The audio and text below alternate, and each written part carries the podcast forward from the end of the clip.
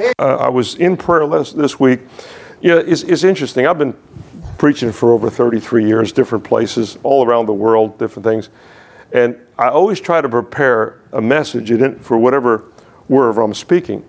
Uh, I don't like to take a, war, a message that I preached here in Key West, for instance, and take it to, um, say, London, England, or or uh, I've been to West Africa and, and preach the same message there. What I've always asked the Lord to do is, is give me a message for the people I'm going to be speaking to so it can become personal to them.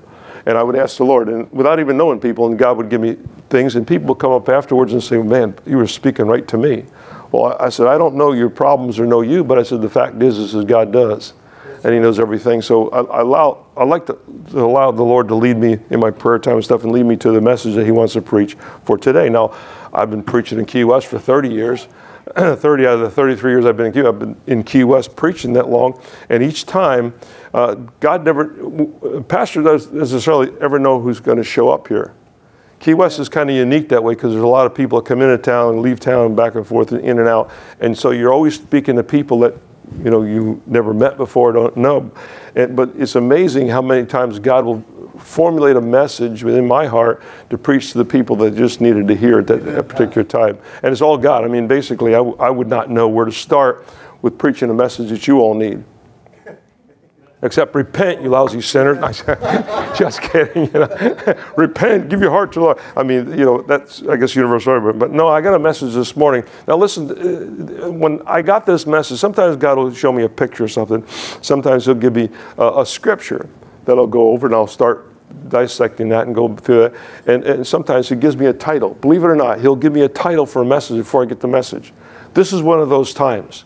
Uh, and, and God gave me the title. He says, okay, now build a message around it. Said, great. Okay, well, let's, let's, our work is cut out for us.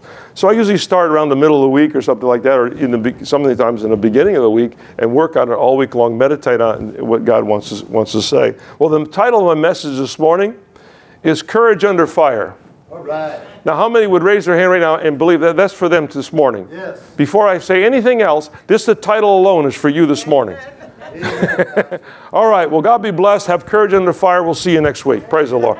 No, there's more to it than that. But uh, I, I, and God spoke it so clear. He was like, courage under fire. I said, man, when can we remember the last time as a, as a church, or not a church, as a people in society, even our country today, where we've been actually under fire, so to speak? Uh, you know, it's, and it's like every time we turn around, there's a shot being fired at us somewhere. I mean, not a physical thing, but there's some other kind of problem that's being uh, forced uh, f- upon us or, or, or have to deal with. Uh, you turn on the news. I, anymore, I just click on the news and see what the weather is and turn the news back off. Uh, and basically, even the weather's wrong. So, so we have we have fake weather. Like we have fake news, you know. And the only reason I want to know what the weather is because I want to know if, what day I'm going to go diving this week, you know. But anyway, so but courage under fire. And since I've been serving the Lord all the years, I've been serving the Lord for a long time, a lot longer than I've been preaching. Uh, but but over the years, uh, we do we have challenges in life that come before us, and it's like being in a war under fire a lot of times. Yes, I mean, we could be going along one minute and everything goes goes fine, then all of a sudden we're faced with this immensible uh, amount, uh, immense amount of problems, and have to deal with each one of them, and have to answer to each one of them. And basically, I don't have all those answers. I'm not that smart uh, to have all the answers. So a lot of times, I, but I know God does, and I like to go to Him for the answers and different things like this. Well, the one word that stuck out in my mind is not under fire, because that's what we want to gravitate towards. Pastor, you're going to solve all our problems this morning? No, I'm going to tell you how to get courage. Because you need courage under fire. There's not a, is there anybody in this room that's not under fire right now, spiritually speaking? Anybody? Raise your hand if you're not under fire. Raise your hand if you're living in some kind of a, a, a Greek utopia, and everything is just wonderful, and you have you have your, your servants feeding you grapes every morning, and the other servant fanning you to keep you cool in this tropical heat that we live in. No? So basically, I'm talking about everybody uh, under fire of some sort, and how many could use courage. Because basically, until we find the courage to face these things and deal with these things, we're going to be tossed by these things. Amen. Amen? Do you understand when Jesus was in the boat and the boat was tossed by the storm, Jesus wasn't tossed? Do you realize another time when the storm was tossing the boat that Jesus uh, could walk on the water outside the storm, and the storm didn't toss him while he was walking on the irregular surface of the water? You ever notice that? So if I want to anchor myself from being tossed, I want to look towards Jesus, because he has the ability to walk through storms without being tossed. So anyway, I, I take the word courage. Let's just use that word this morning. I, I, it's an interesting word. I looked it up in a new Oxford American dictionary uh, um, on my computer, and this is what I found. Courage. Here's a, here's the definition for courage. Strength in the face of pain or grief. Strength in the face of pain or grief. That is the definition, the dictionary definition of the word courage. Not the biblical definition, but the but the uh, dictionary definition. So I had to think about it. So, okay, if we have courage, then there must. There's also another thing that we call discouraged. How many's ever heard the word discouraged? So the dis means to put off, I guess. But let me go to the, give you the dictionary. The dictionary word uh, uh, definition for the word discouraged is cause someone to lose confidence or enthusiasm. Let me say that again real slow. Cause someone or to cause someone to lose confidence or enthusiasm. Can I say something right here as a pastor for just a minute?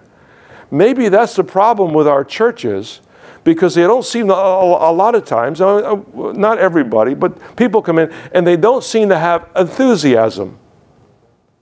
Are you hearing me?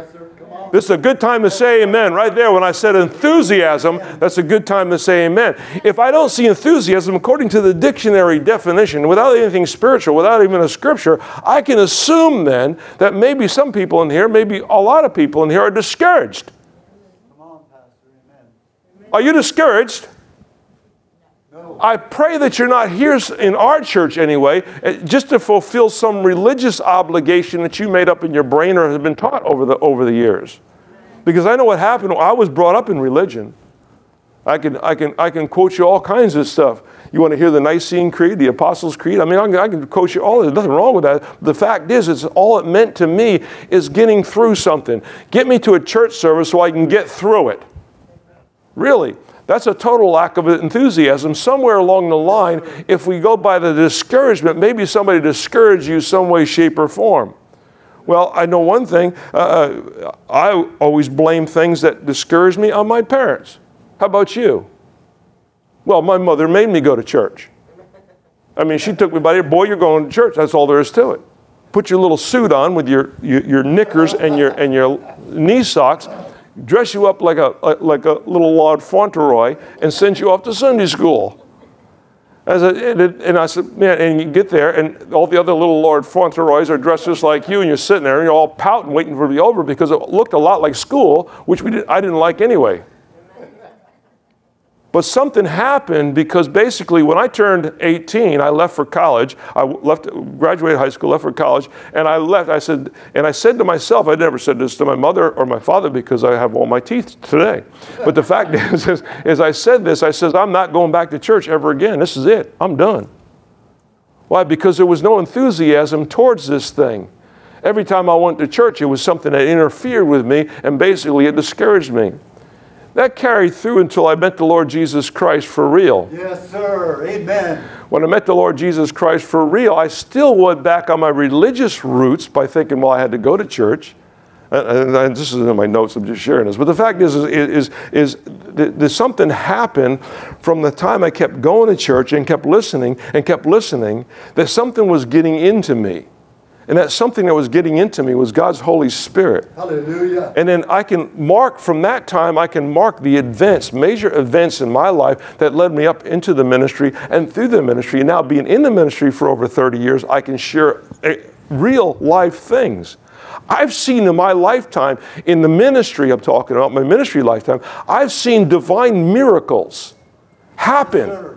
I was part of the prayer and prayed, and, and, and things happened. Divine miracles. People get healed. Yes, amen. I was in West Africa. Uh, we, I spent two trips in West Africa, uh, weeks at a time in West Africa, and watched, watched people get miraculously healed. Watch it. I saw it.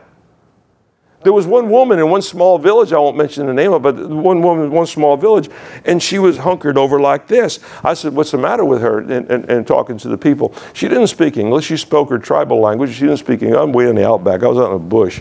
And, and, and, and the pastor said, well, she's been like that for many years. She said, we think it's arthritis or something, but she's bent over. She can't straighten up. I said, so ask her what she's here for. And the woman, she says, I'm here to be healed on my back. So I said, not a big deal for God. So I laid hands on her and said, in the name of Jesus, straighten up. And lo and behold, and the whole place was in amazement, she straightened right up. Praise God. And walked out of that meeting straight, standing straight up. Hallelujah. And the pastor looked at me and says, she ain't never done that before. I said, well, it's a brand new day. She's doing it now. Yes, sir. I can share stories like that because what happened is I got out of religion and moved into the, to, to God's fellowship. Amen. And the supernatural. That I found out that he had a job for me to do. He had something, he had a purpose for my life. And when I, he had a purpose for my life, it changed my entire life. Praise God, amen. But here's the thing. Hallelujah. There's lots of people that had had the same testimony that God has something to do, and they're not doing anything with it today. Yes, sir. I was sent out of my local church. I was raised up in a local church and sent out as a minister. I think there was six or seven of us being sent out, different ministers. One guy was a missionary, another guy was an evangelist, and another was pastor starting the church. Listen to me. I'm the only one still preaching. It's not about getting something from God. It's what do you plan on doing with it when you get it? Yes, sir. Yes, sir. Because to walk the walk, the faith walk, it takes courage, is what we're talking about this morning. Help anybody. Yes, well, there's one other word I found in a dictionary. Lazy. No, I'm just, just kidding. It's not courage. We talked about courage. We talked about discourage. But there's another one I got to, and I'm going to preach a dictionary, so don't be afraid. I got a scripture here. We're going to go right to the scripture. But I, I want to share this one last thing. It's to encourage. So we have courage, we have discourage, then we have to have encourage. Encourage, here's the dictionary definition. Give support and advice to someone so that they will do, or listen to this, or continue to do something. Can I encourage you to continue to do something? Let me encourage you, keep your faith in Christ. Let me encourage you this morning, keep going to church. Let me encourage you this morning, read your Bibles, get understanding, pray, get a fellowship with the Lord. Not just pray, but have fellowship with him. Come into the church and don't be discouraged, but be encouraged. Can I encourage you this morning to lift up holy hands as you come into church, that Paul said that we should do without wrath or doubting? Hallelujah. I saw this. Do you have doubts in your faith? Lift up your holy hands to God, because that's the one thing Paul said will remove doubt. Hallelujah. Praise God. Mm. Amen. So maybe some of us should lift up our hands more. I know it looks more like a stick up and a hold up than it does anything else. But the fact is, is, is basically it's, it's what is what it is. It's a motion of surrender. Take a smallest child comes to their parents and wants to be picked up. They do this. It's very natural. Lift up holy hands without wrath or doubting. So I'm going to get anger removed from my heart if I have anger towards anybody by lifting up holy hands. Not just lifting up your hands. It's not an exercise. Lift up your hands to God. It causes us to look to heaven, to remove those things in the name of Jesus. Can I hear an amen in this cutting edge church this morning? Hallelujah. Praise the Lord. That's it. Anyway, how many got your Bible this morning? Yes. You got your Bible? This is my Father's words. More than a history book to me. In this word, in this book contains words of life. I'll open up my ears, open up my heart to receive, to receive the sayings of this book. This book. Okay, praise the Lord. Well, you got this book. This is the old-fashioned analog version. This is the new modern version. So light it up this morning. Turn on your little light if it's on your iPhone or iPad, whatever you use this morning. Let's go to the Word. John chapter ten, if you will. Turn there with me. And I'm going to read the scripture this morning uh, uh, to start us off. Praise the Lord. Praise the Lord. Amen. Well, John chapter ten. This has been one of my favorite scriptures. Matter of fact, I, I shared my testimony of coming out of religion. This was the very first scripture coming out of that religious system that gave me my that gave me the first revelation God gave me. This goes way back. This is this is years and years ago. This is this is about almost forty years ago probably. But God gave me this re- revelation, and don't you know He expanded on it just this week. One scripture, very simple, John chapter ten. Now, if you, John chapter ten, I think it's one through verse twenty-one, uh, talks about Jesus being the good shepherd. It's all in red, so you got to pay attention. Right? This is red, so we know Jesus is really talking here because it's in red. But the fact is, is, is, is Jesus is the good shepherd. It's a matter. He, he calls us sheep. He's a shepherd, and we're sheep. How many here are sheep this morning? The only other two possibilities are goat or wolf, and I don't think you want to be either one of them. But a sheep. Mm, you're all shaking your head. No, I don't want to be no goat, and I don't want to be no wolf. Well, what, why did Jesus use the sheep? I got thinking about this, and being my background as a child, being brought up around farms, uh, mostly dairy farms where I grew up as a kid, uh, were all around where we lived. Uh, I had a horse. Uh, a horse is a herd animal. Cows are herd animals, correct? But I noticed something about horses and cows that I'm very familiar with is they don't, they're not led. A horse can be led. If a horse is in the wild, they usually have one stallion to a herd of horses, okay, and the rest are mares, and the mares follow that one stallion. Whatever that stallion goes, everything follows it. So they do have within themselves something that they follow. But Jesus was saying, no, he didn't, he didn't call us cows. He didn't call us, he didn't, he didn't even call us goats. That's a whole nother level there. But the fact is, he did call us sheep, didn't he? Sheep are unique in herd animals because they will follow a shepherd. None of the other herd animals, they don't, they won't follow. They have to be driven and on a horse, on the back of a horse, and gathering and, and surrounding cows and so on and so forth, and uh, riding out in the fields with the cows. It was really evident that I could push the cows in one direction or another by riding the horse. And, and basically, uh, of course, we didn't do too much of that because they weren't beef cows. They were They were dairy cows, so we were more or less kids just horsing around. A dairy cow goes back to the barn not because the shepherd calls it, it's because a certain time on the clock they need to be milked, and they're in pain until you milk a cow and get them back. So they go back up to the barn on their own and kind of leave on their own. Now they will find one lead cow and follow that a lot of times. I'm sure the modern uh, dairy farm is, I'm talking old-fashioned because the modern dairy farm is more of a conveyor factory situation than it is what I'm talking about, where the cows are out in the pastures, the cows get back in the barn, milk the cows, put them back out the pasture, and that's done twice a day. So, so but the fact is, is, is that there's, they, they'll, they'll pick a leader within their numbers, but they won't follow a shepherd. A shepherd isn't the same species. Would you, obviously, a shepherd would be a man or, or somebody who leads a sheep, and the sheep depend totally on that shepherd. So can I just throw that in there this morning at no extra charge? But the fact is, Jesus referred to as a sheep. So when he's talking in this next scripture, because I'm going to read John chapter ten, verse ten, which says this, Jesus comes up to this point. He says, the thief does not come except to steal, steal, to kill, and destroy. Three things. Steal, kill, and destroy. Take those in order, please. I'm going to get to it in a minute. First, the thing the thief is going to do, he wants to steal from you. Okay, then what happens if he can if he can succeed to steal from you? What he really wants to do, he wants to kill you. And then he wants to destroy you. Wait a minute, if you're already dead, how can he destroy you? He can destroy the memory of you. He can destroy the memorial of you. He wants to wipe you off like you never existed. Now, I looked up the word thief in the, in the, in the Greek text, in the original text, and the word thief means embezzler. It's interesting because there's all kinds of thieves. There's a guy that'll hold you at gunpoint and say, give me your wallet. Well, that's a thief. And he's threatening you with the threat of death uh, uh, to steal something from you. Okay, then you have the other kind of thief that when you're not at home and the lights are all out and you're, you know, he sneaks in your house and he steals what he can and he slips back out. However, none of those describe an embezzler. Can I can I expand on this for a minute? Amen. Because we're talking about the thief. Well, how many know we're talking about the devil? Yes. He's an embezzler. An embezzler, you can have an embezzler in your corporation and he's part of you. He lives there with you. He's right there in your corporation. He might even have a job in your corporation. He's in a, but he's embezzling. When you're not looking, he's just taking little bit by little bit from the company. So it's not too obvious until at the end of the year when the books are all done and all of a sudden uh, then the, the embezzler is found out. So before he's discovered, he's taking little bit by little bit by little bit. The devil isn't going to come at you, knock on your door, say, I'm Satan, uh, I, I want to steal whatever you have, and whatever, I, and I want to kill you, and you'll kill off your kids, and then I'm going to erase the memory that you've ever existed. He's not going to do that. He's going to sit there and through ideas and thought process, he's going to steal and embezzle a little bit by little bit. Because what Jesus is talking about, he said, also said in the same text of Scripture, he said, my sheep know my voice, and another's they will not follow.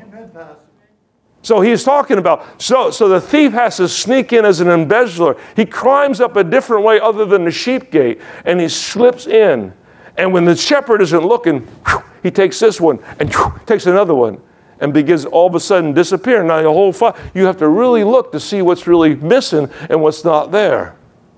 So people get the idea uh, when the, the embezzler, I'm going to call him an embezzler. I like that term better. When the embezzler comes in, you might be a Christian. You might uh, be uh, uh, serving the Lord or wouldn't serve the Lord at one time in your life. And all of a sudden, your service becomes more and more and more diminished because the embezzler is stealing the valuable things out of your life without you even knowing it. Come on, Pastor. Amen. Can I hear an amen in this Cutting Edge Church this morning? Yes, praise the Lord. This is the truth. All right, let me go ahead and finish the text.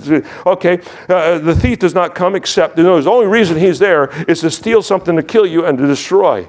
Okay, then Jesus said, but I, everybody say, I, I. Talking about Jesus, him, our, our Savior, says this, I come for another reason. Amen. And this is what he says, I come that you may have life, life, and have that life more abundantly. The life in the word in the Greek is zoe. It's talking about a, a, a fantastic life. Uh, how many's ever used the term to, to somebody say, you know, they're bugging you, whatever. You say, oh, go get a life. And what does that mean? Go get a life. I mean, they're breathing, so they, they are obviously alive, but go get a life. In other words, go do something with your time besides nag me. Right? Go, go, so use your time or something else. So basically, we refer to the word life, but this in the Greek is talking about breathing life, having not living life, but it's talking about everything that's attached to a living, breathing soul. It's all of the above. It's the life. It's everything that makes up you. It's your breathing every day and your heart beating uh, uh, continually without stop, uh, uh, prayerfully, uh, that without stop, but it's also everything that you formulated around you. It's all of that taken in one one word, Zoe. And so basically life. He said, but I come to give you life. In other words, everything that's about you, everything that's breathing, everything that's healthy about you, everything that's that, that, that that's connected to you, everything that worries you, everything. I'm part of all of that. I'm worried everything about you're afraid, I'm about the faith that you placed in me, how you, uh, what about your financial situation? I'm, I'm for that. I'm for life. I'm for breathing life into all those things. Amen. We don't, we, we, we, we sometimes breeze through these things, but he doesn't just say life. He adds to it. He said, and that they may have it in a certain way abundantly. Hallelujah. Now, here's where I get to my definitions. Are you ready for this a definition of this Greek word abundantly? This is out of the Strong's Concordance. You can look it up for yourself. Or no, I'm sorry, it's out of the Thayer's, but you can look it up yourself. But here's what it says. It says abundantly, exceedingly, exceeding, exceeding some number or measure or rank or need over and above, more than is necessary. I like that. More than is necessary. And this is a word I never heard before, but this is the word in, in the in the Thayer's. It says superadded. Right. We we have a what, what the kids have a saying, super cool.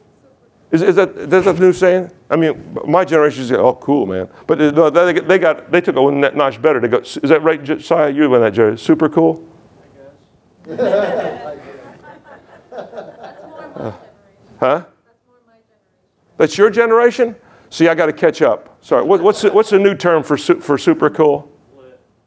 Huh? What? Lit. Lit. Oh, lit. I like super cool better. I, lit. Oh wow, man, that's that's that's lit. All right, hallelujah. Doesn't drive the point home. Sorry. Super added. Some okay. Something further is. I'm still on the same definition. Plainly superior. Excuse me, but Jesus Christ has given me a life that is plainly superior. Yeah. Yeah. Yeah. Superior to who? Superior to what? Superior to all the above. Yes, amen. Praise God. I'm still catching up. I'm still living it, but superior. Praise God. I have come to give you life and that life superior. Amen. I like it. Okay, I'm not done yet. I'm not done yet. It said, extraordinary. I come to give you life, and life extraordinary. Amen. See, y'all trying to be ordinary. The devil's got you ordinary, and God wants you extraordinary. Yes. Amen. Hallelujah. Praise. He wants what you do extraordinary. I just get into the definitions. You're getting excited. I can't wait to hear the rest of this message. Hallelujah. Anyway, we'll go on. And here's a surprising, and here's the one I like, uncommon. Amen. Do not call common what God has blessed. Amen. It is uncommon.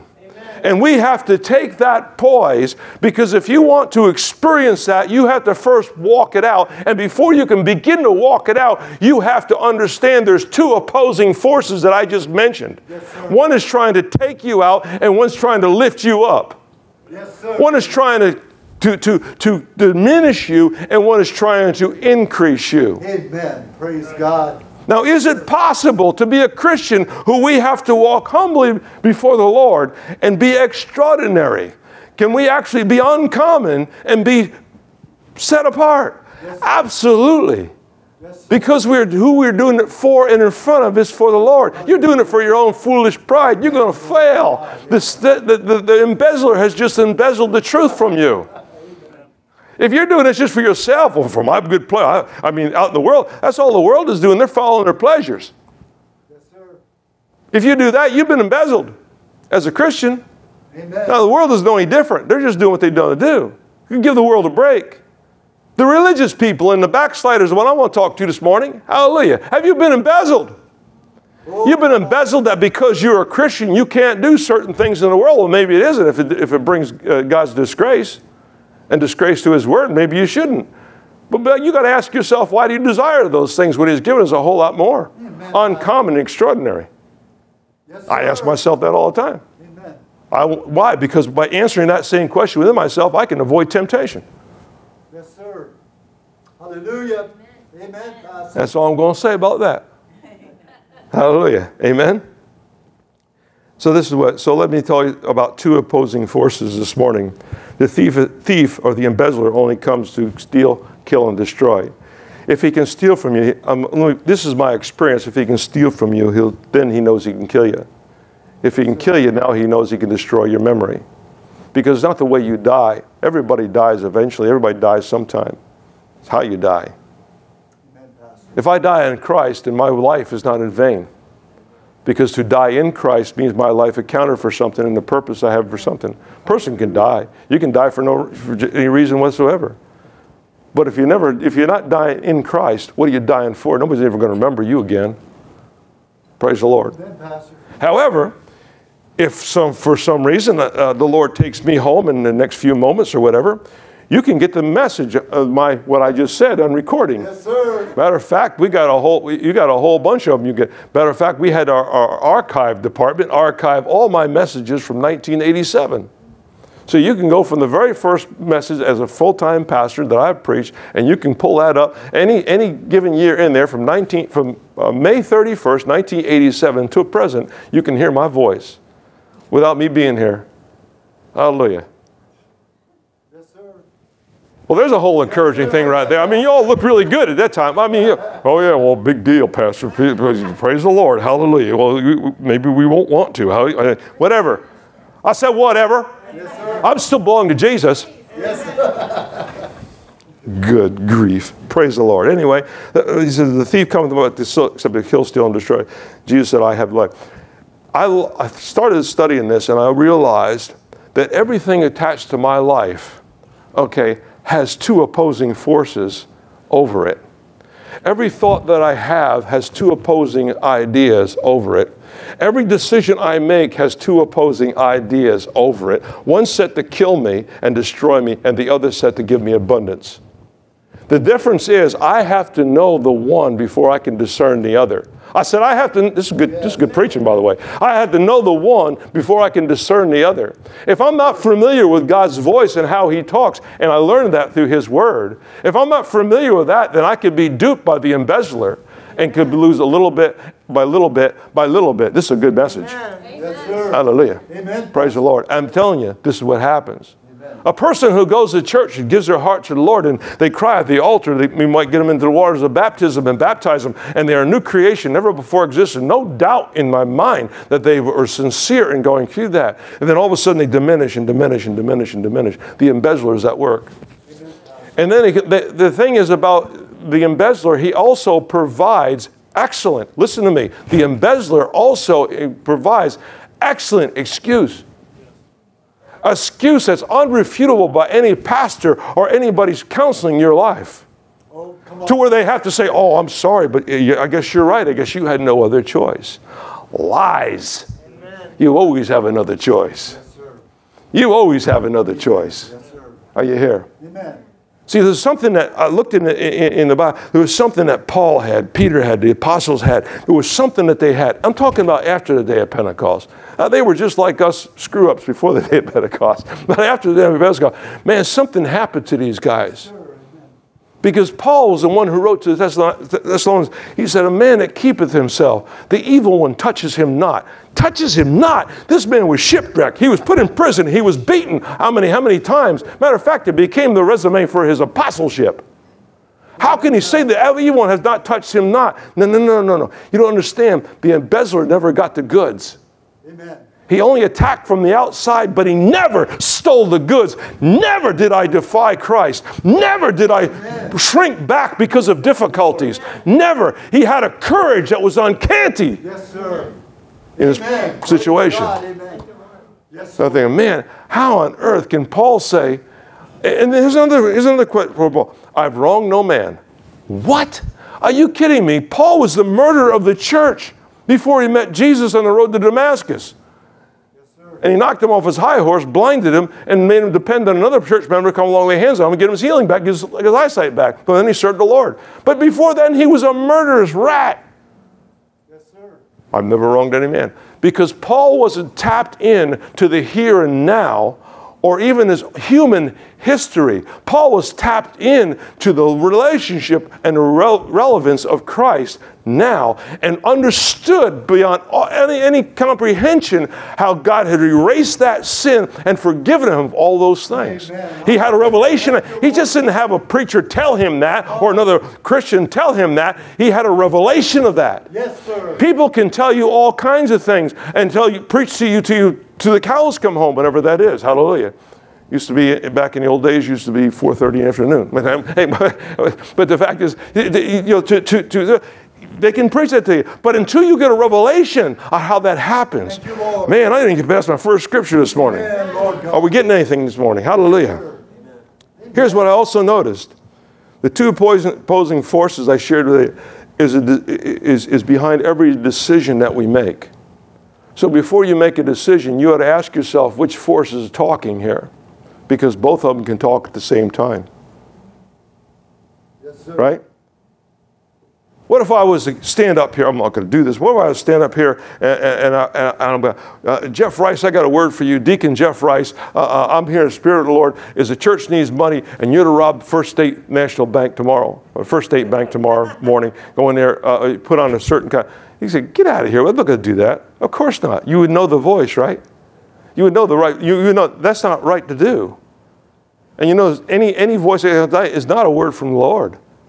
Because no matter what per person brings you the word of the Lord, it has to line up with this book. Yes, sir. And you're not supposed to be a thief. Why? God has given you uh, has given you royal blood, his royalty. We're the, of the kingdom of God. Hallelujah. There's nothing we have to steal because there's nothing we have to need. God meets our needs and supplies our needs according to Christ Jesus, according to riches in Christ Jesus. Amen. So maybe what you're wanting or, or, or determining your faith on that maybe isn't what you need at all. Praise the Lord. Are you serious? You give me a ten minute. Listen, I get an extra five minutes because Saray took longer. They're flipping me the ten minute thing. ten minutes? You got to be kidding me. I just got started. Take your time, Pastor. This is awesome. Thank you. Hallelujah, Saray. That used up my time to start with. Not kidding. Praise the Lord. Amen. Praise the Lord. Anyway, I, I got to get to Joshua, because you can't talk about courage without talking to Joshua. Right. Because Joshua, if he was here today, you know, you know, the Old Testament Joshua. If Joshua was here today, he would tell you, I was so thick-headed after following Moses and fighting his battles, you remember Joshua was a general. Yes, sir. I mean, he, he, he led the armies of Israel out of Egypt. I mean, he, he led to, against the enemies. And he depended on God. Remember, uh, Moses was up on a hill watching the battle, and Joshua was engaged with his troops. And Aaron and Hur were on each side of him. And Moses began to lift up his hands. Oh, here we go again with lifting up the hands. Amen. And as long as they lift up their hands, Israel won. But Moses got tired and his hands began to sink. So Aaron is on one side, Hur is on the other side, and they propped up his hands, because when his hands went down, Joshua began to lose. Joshua saw all this stuff. And now the Lord is telling him, now he's in where Moses takes place in Joshua chapter one, verse five. No man shall be able to stand to you the days of your life. This is the Lord talking to Joshua. As I had, was with Moses, so I will be with you. I will not leave you nor forsake you. That should have been enough right there. Okay, end of sermon. Let's go home. We got it. God is with us. Nothing can happen to us. Whatever we're going to do, put our mind to it. We're going to take the promised land. We're going to go for it. Nope, that wasn't enough. This warrior needed more, because God looks at him. So he says again in Joshua one six, be strong and be of good courage, for this is your people. And, and so to, you're the one that's going to divide, uh, not to read the whole thing, but you're the one that's going to divide an inheritance. You're the one that's going to take them into the promise. I promised Abraham, I, you know, and, and so on and so forth. Joshua, so, okay, it's not good enough. Because we got Joshua one nine. Joshua one nine, I have, have I not commanded you? Now, God's getting a little bit stronger with the question. He's asking a question and he knows the answer to. And now you better come up with the right answer, because he just he went twice now. He's just told you that. Now here's the third time. Have I not commanded you? He didn't suggest it to him. He didn't say, this is a good way to win in the, in, in the land. He said, oh, I'll give you the formula and, and, and so you can win. No, no. He said, I'm commanding you right now. This is a command. You know, the command, like he's commanded you to go to church. You know I had to throw that in there. Amen. Okay, but he's commanded. Yes. Have I not commanded you? You, in other words, now, if I'm commanding you, this is your responsibility. You have to do something with this. If I'm commanding you, you have to do something. That's what God's telling Joshua. Amen. He said, have I not commanded you? Be strong and be of good courage. Be strong and be, here he says it again. Do not be afraid. Do not dismay, for the Lord your God is with you wherever you go. Amen. Are we done? Hallelujah. Is that it? Nope. Joshua one eighteen, only be strong and of good courage. God says it again. Don't you get on my case because you heard something I said before. Oh, you already gave us that teaching, Pastor. Tough. Take it again. Amen. Because basically you didn't get it the first time. And I'm the same way. I got to re-listen to it too, not to put, put it down. Amen. Praise the Lord. Be a strong and good courage. You think that's it? Well, here's the evidence. Here's the evidence of what God, what, what God got through to Joshua. Because in Joshua ten twenty-five, then Joshua said, get that down, underline that in your Bible, then Joshua said. How many want to say what God is saying? Amen. But you see, he had to get it. And God had to drill this into him. Be of good courage. I'm with you. Be of good courage. I'm with you. Be of good courage. I'm with you. Be of good courage. Be not afraid. Be not dismayed. I'm encouraged. I'm encouraged. Over and over again. Now Joshua can finally say, I've got the revelation. And now he's telling other people. He's telling his troops. He's telling the people of Israel. He said, I'm your leader now. But Moses is gone. He said, but here, understand this. He says, Joshua said to them, do not be afraid, do not be dismayed. That sounds familiar. Hallelujah. Be of strong and of good courage, for thus saith the Lord, I will, what the Lord will do to all your enemies against you whom you fight. In other words, God's going to do them in. Hallelujah. Amen. Amen. All this from courage. Yes, sir. A revelation. In other words, not just, I mean, he, if he just said it once, it should have been enough. I mean, God didn't speak that much time to bring the whole world into existence. Right? And darkness was upon the face of the earth. And God said, light be! One time. And there it was. There it was. We got the sun. And we've been in light ever since. And he made all the creatures that walked across the earth. And then he took the dirt of the ground. I mean, once he spoke it. Once he did it. Once it was done. He took some dust, stuff it together, and there, lo and behold, Adam. Amen. Oh, wait a minute, I got another part. You reached in there, grabbed a rib, yeah, yanked it out of the side of there. Eve. No. Hallelujah. No trouble. Nobody. The, the, the, the science didn't give him a hard time. The physics didn't give him a hard time. Only man gives them a hard time. Amen. That's right, Pastor. The animals do what they do. Hey, what about Jonah? Huh? I could go to Jonah. I uh, prepared a great fish for you. Hallelujah. Fish, do what you're supposed to do. The fish did what it's supposed to do. The waves did what it's supposed to do. Even the heathen did what they're supposed to do. They're praying to some God to, to, to, to, to say, Jonah, he's out there sleeping. The prophet of God. Hallelujah. So the fish did what God told it to do. The waves did what, the wind did what it did. The heathen and the boat was doing it. It was rocking just like it, God was intending it to do. And they finally throw, and the only one that didn't do what God called him to do was the prophet. A God who had the message of God for, for setting people free didn't do what God wanted him to do. Amen, Pastor. Hello. Amen. Don't look at me so pious. Praise the Lord. Can I say this one thing? I want you to get this down. The enemy always claims victory. Write this in your notes. The enemy always claims victory before the battle begins. The enemy always claims victory before the battle begins. Get it down. The enemy always claims victory before the battle begins. Amen. It's time to push back and claim the victory in the name of Jesus. Amen. So just because you heard, you ain't going to get past this one. You're going to lose this one. All right, let, let, let me give you some, let me give you some, some rundown, as I don't have time to go to all the scriptures. But what about this? With Joshua, it was the walls of Jericho. We just got talking talk about Joshua. He followed God's examples, and the walls came down. So there was an impossible, impossible, twelve-foot-thick walls that went around the city. They used to raise chariots up upon the tops of them, or could have, and, and, and, and so on and so forth. And God caused them to fall down flat, because they sang and praised the Lord and blew their shofars at the time in the given sequence that God told them to do that sequence. It was impossible, but yet it got done. David with Goliath, are you kidding me? Goliath comes out, who, are you, who am I? Am I some dog you're going to hit with a stick? You got to be kidding me. Come here, boy. I'm going to, I'm, I'm, this is Kevin Kerr paraphrase, I'm going to feed your carcass to the buzzards. He said the fowls of the air, but it's the same, same uh, analogy. David said, you come at me with a sword and a spear. Here's the words of God coming back. Amen. You f- come at me with a sword and a spear. I come at you with a sling and with a stick. No. Uh-uh. He never came to him in his abilities. Amen. He said, I come to you in the name of the Lord. Amen. Hallelujah. David never said, yes. Now I took out the lion, take out the bear. You're just a big old hunk of a bear. I just take you out just like I took out that bear. No. He didn't brag on himself, even though he could have. He did those things. But he didn't say that he did those things. He said, the Lord had delivered me from the paw of the bear, and the Lord had delivered me from the paw of the lion. Amen. And the Lord will deliver me from this uncircumcised Philistine. Yes, hallelujah. Hallelujah. Praise God. Mm, mm, mm, mm. So David had his Goliath, and the Goliath, the enemy, mouthed off the victory before it happened. Just like the devil. He's a liar. It ain't going to happen that way. Amen. Amen. Oh, would I, oh, yeah, then there's Gideon. You saw that with the kids' uh, uh, video. Gideon. Gideon had thirty-two thousand troops, and he's counting. thirty-two thousand troops. I might be able to do what the Lord has me to do because he gave me thirty-two thousand troops. And he's marching to the battle. Now he's four hundred to one outnumbered with thirty-two thousand troops. Or no, with the, with the three hundred. But he was outnumbered even with the thirty-two thousand troops. God whittles them down.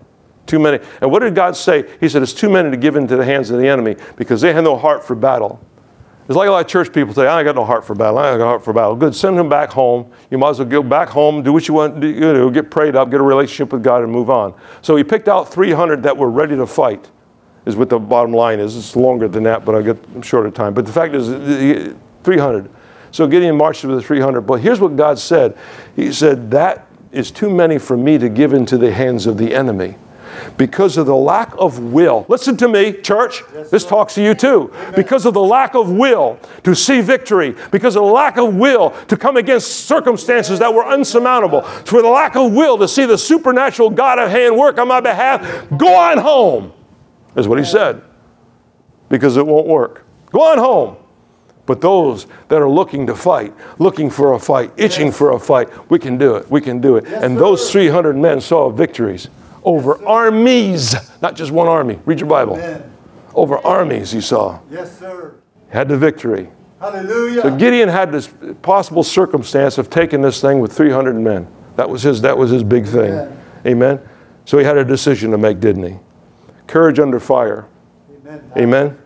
The shortage of troops. These were situations that required Courage under fire, title of my message. These are situations. Time to look past the seemingly impossible, I'm reading from my notes, seemingly impossible, for God's supernatural intervention presses us onto victory. Now, let me cover this, so I covered all the bases. Well, I know somebody that tried that stuff, it didn't work. Big deal. I'm one of those that has tried, it has worked. Which one are you going to believe? You want to believe the one that don't work? You want to believe the one with it? Well, it depends. It depends on how you want it to fit. If you want your church just to be an, a religion place where you show up and just whenever you want to, to grace us with your presence, then fine.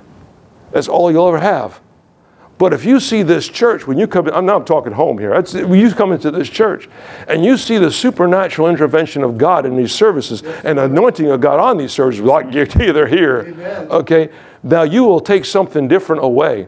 Everybody will come through the same door. Everybody will listen to the same preacher, but not everybody will get the same thing. Come on, Pastor. Amen. Yes, sir. Are you here this morning? Yes, sir. Praise the Lord. Now, we're talking about courage, aren't we? Yes, sir. Okay, you may need courage. Just listen to this message. Amen. Acts chapter five, and we'll close with this. Acts chapter five, you can read the whole chapter, but verses seventeen through twenty talks about the apostles that were imprisoned. Interesting, I was looking at this, and what I've always been taught in Bible training, uh, in prepare messages of it, you take a verse of Scripture, and you read the verses above it, and you read the verses below it. And maybe times I you have to read the chapter before it and the chapter after it, and, and that's how you keep Scripture from coming out of context, so you get the whole context of the thing. Acts chapter five is famous for one thing. Two people, Ananias and Sapphira. Need I say more? They lied about giving an offering to the church. Didn't have to lie, but they chose to lie to make themselves look better in front of the body of Christ, and they fell over dead.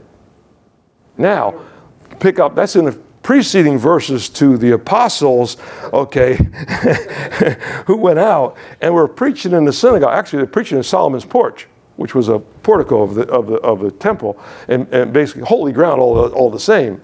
And they were preaching the gospel of the Lord Jesus Christ. They were laying hands on people, and miracles were happening. And the Sadducees all got ticked off. You know why? Because they were supernatural things, and the Sadducees didn't believe in the supernatural because they were sad, you see. See, Pharisees believe in the heavens, but Sadducees don't. So because they didn't believe in heaven, they said, you see. Yes. So, uh, didn't work any better that way either. Praise the Lord. Okay, well, I'm moving right along. Hallelujah. But the apostles, now the apostles were being laid hands on. They were thrown in prison by the Sadducees, complaining, into Roman prisons.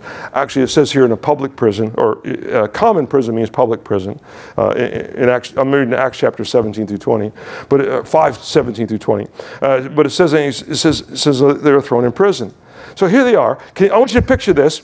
Christian, Key West Christian, Covenant Word Church member, I want you to listen to this. They were thrown in prison because they were doing what the Lord wanted them to do. They were being punished for doing what God wanted them to do. So what happens? God intervenes. Everybody say, hooray. Hooray. Yeah, God intervenes. Yes, I knew that prayer session was good. I knew I should have come out on Tuesday night and listened to the pastor. I just knew it. Man, yes, God showed up. Doors flew open, and we walk out of the prison. But now the angel appears to us. Well, he's doing all these marvelous works to set us free, and he says the words that we dread to hear. What would you have us do? Go back to Solomon's porch and preach it again. Lay hands on the sick. Isn't that what got us here to start with? Huh? Yes. Yes, do it again. Why? Because our God is bigger. Hallelujah. Every one of those soldiers that allowed them to escape, including the soldiers that were watching Peter. Same thing happened to Peter. Every one of those Roman soldiers was put to death. Read your Bible. Amen. The freedom of those apostles caused the death of those Roman soldiers because they got away from them. Amen. And a Roman soldier had to pay with his own life if he had an escaped prisoner. Amen. Are you here? We wouldn't have any sheriff's department left. Hallelujah. Anyway, that's another story, sorry. But so so they, they say, you know what?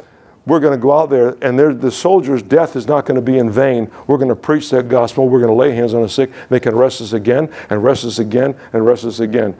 Well, that, that makes good preaching, Pastor. Hey, we're right behind you. We'll stay in the church and pray for you. Hallelujah. Go for it, Pastor. Get right out there. And we'll just, we're right behind you. We're so far behind you, we, you can't see us, but we're behind you. Hallelujah. I mean, got something out of the message. Yes, amen. Pastor. Amen. Oh, I got more. I, I've, I've got, God gave me about six pages of notes. Understand something about this. We are moved by our feelings. I'm going to. This is my second closing or third closing.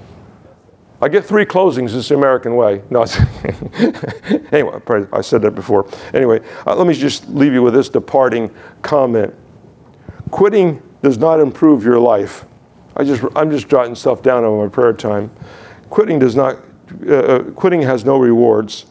What you get from quitting is regret, shame, guilt, and multiple fear, loss of faith from quitting. So quitting gets you nothing. Amen? Amen. Everybody walks through the wilderness. Everybody walks through the fire. Everybody walks through rough places. Amen? Everybody has the same common thing. But the fact is, it's there. We overcome it. Yes, amen? Amen? Endurance is a path to God's promise. Endurance increases access. Endurance makes us, gives us a testimony. Understand this. Feelings are influenced. Here's what I want to. This is what I want to leave you with. Is to, I mean, a lot of times you, you, you always hear the last thing. You, you always stick with with the last thing you heard. Well, I hope you heard the rest of the message. If not, pull it up and listen to it again. But feelings are influenced by our focus. I don't feel like going to church. Of course you don't, because you don't focus that way. I don't feel like doing this. Of course, your focus is not on that. You're on something else. So feelings are changed by focus. You want to change your feelings? Change your focus. Yes, sir. And you'll change your feelings. Amen. Help anybody this morning? Yes, amen. Amen. Change your focus. Amen. Here's another thing that changes your feelings. Are you ready for this? Because Saray did a good job this morning. Saray and the, and the team, Skip, uh, uh, Elder Skip and, and, and, and uh, Bertie, did a good job this morning. Praise changes your feelings. Amen. You could have come in here all glummed out and bummed out and everything else. As soon as you start lifting up holy hands and get rid of that wrath and doubting that you got. Amen. Hallelujah. It says our, and, and just focus on God, not focus on your problems. Doesn't it change your feelings? Amen. Don't you feel different when you do that? Yes, yes sir. Wow. Yes, sir. Yes, yes. Amen. Can I have a little more enthusiastic amen? Praise the Lord. It does. Man, I'm dragging it out this morning. Praise Jesus. Hallelujah. Amen. Well, I hope it did. It did for me anyway. Diane and I are great. Amen. Hallelujah. Maybe the rest of you need to catch up. Praise the Lord. Amen. Tough times. How many are going through tough times? Well, let me share some things. This is my third closing. Promise. This is this is it after this. Okay. Tough times uh, uh, bring together worthy relationships. Esther was recognized in a crisis moment. Jonathan and David. D- Jonathan met David in a crisis time. Ruth met Boaz in a crisis season. And difficult times can bring good people together. Amen.